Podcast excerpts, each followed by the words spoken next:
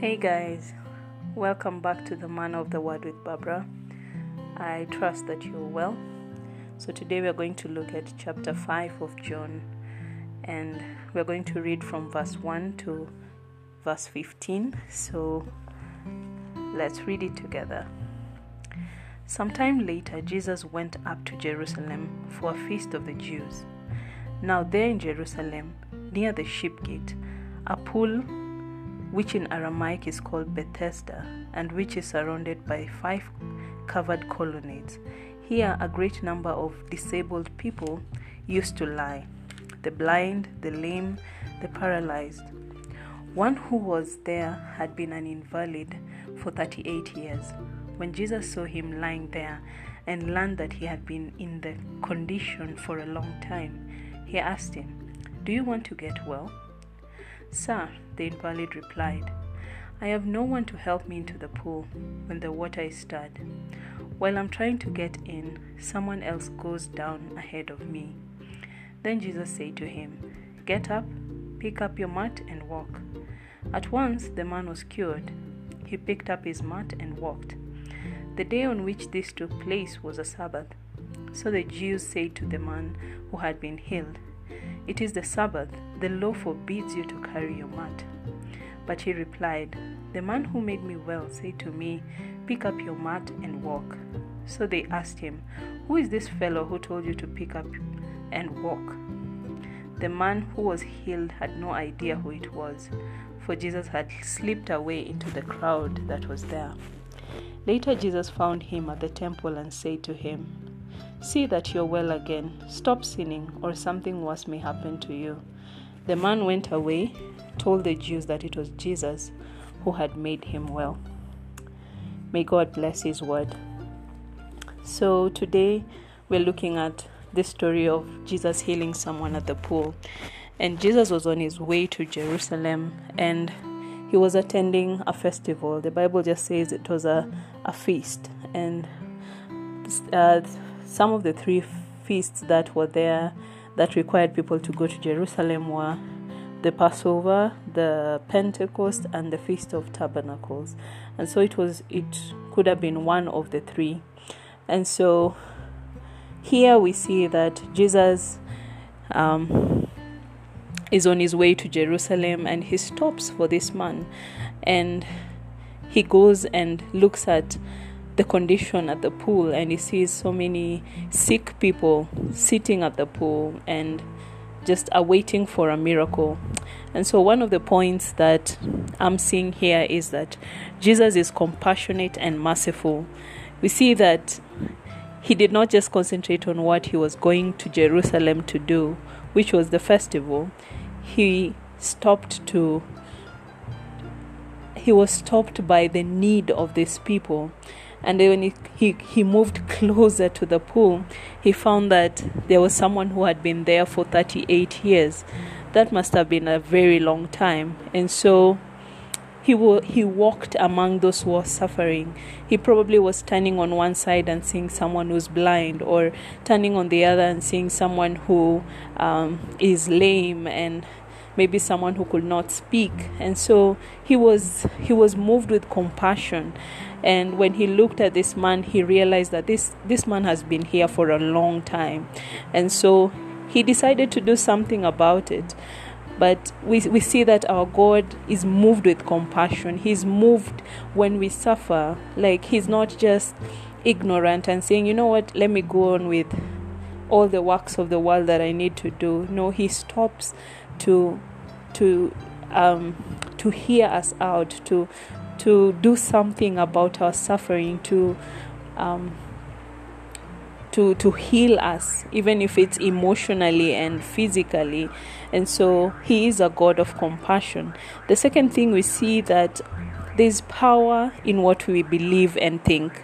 Most people have their entire lives in prison and not just physical prison but mental prison you see that this man had been sick to a point where his sickness was defining who he was, that he did not even recognize that um, he wanted to be well, that his excuse and his explanations surpassed the question that he was asked. And it was simple. Like the question was just, Do you want to get well? And the answer would have been a yes or a no. But he gave a whole story of how he cannot be the first one at the pool and there's no one to put him in the water. And so, as Christians, we are, we are to be very careful about how we think um, because as we think in our hearts, so so are we. That if we think we are defeated, we are defeated. If we think we are victorious, then we, we will be victorious. And so it wasn't just the healing physical healing but also just healing of the mind that this man needed a transformation um, a change of thinking and in romans chapter 12 we are told of this transformation that when we offer our bodies to God as living sacrifices, then He transforms us in our thinking. He transforms the way we think um, in our minds. And so that was what this man needed. And also later we see that God tells him to stop sinning, meaning that God was more concerned even with the condition of his heart. That this man needed a transformation, not just physical but um, spiritual transformation as well. And the third thing we'll see is that um, this man gets healed, but then later people start asking him, Who told you to pick up your mat and walk? It's a Sabbath, but then he doesn't even know who healed him. And that's very alarming to, to, to find that you don't even know who talked to you. And so Jesus is more interested in our relationship with Him. He is more interested in um, how we relate with Him. Because many people are after what He can give uh, more than who He is. And in Paul in in Philippians at the close to the end of his life, he's in prison and he's saying to this Philippi church that the most important thing for him is that he may know him, he may know Christ and the power of his resurrection and the fellowship of his suffering. Meaning that for for Paul what what was more important was to know Christ. And even the Israelites when they were coming out of Egypt, Christ um, God God um, got them out of Egypt, and the main reason was so that they may worship Him, so that they may have a relationship with Him. And so, yes, God is good, God is generous, God gives, God is, um, He's even more interested in giving us the kingdom. But then we should be more interested in seeking Him, the person, seeking. Um, having a relationship with Him, and so um, we should not be so consumed in what He can give that we forget who He is, that we forget that He's our Father, that He's our friend, that um, He's that friend that sticks closer than a brother, and so yeah, our main aim should be to know Him and and who He is to us and who we are to Him and so yeah that's that was what i got from this story. So let us pray. Dear heavenly father i thank you for this story we have read today. Thank you that you were moved with compassion to help those who are in need including this man who was sick for 38 years. And father as human beings you know where we are ailing and where we need you, Father. So, Lord, I pray that you may have compassion and mercy on us today. Father God, I pray that um, that we may know you, that we may not forget who you are, that we may not just be seekers of what you can give, but may we seek you, Father. May we worship you, Father, in all that we do.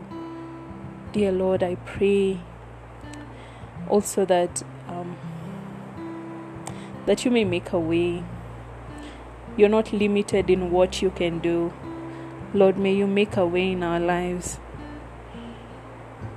That where we need healing, May we know that you're not limited to just heal in one way, but you you you cre- you made make a way in the desert and streams in the wasteland.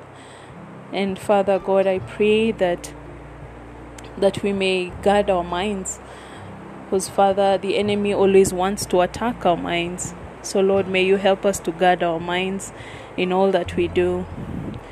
May we know that uh, we should think the right thoughts and may we play the right mental um, thoughts in our minds in the name of Jesus. So thank you, Lord, for all my listeners. In the mighty name of Jesus Christ, I do pray and believe. Amen. God bless you.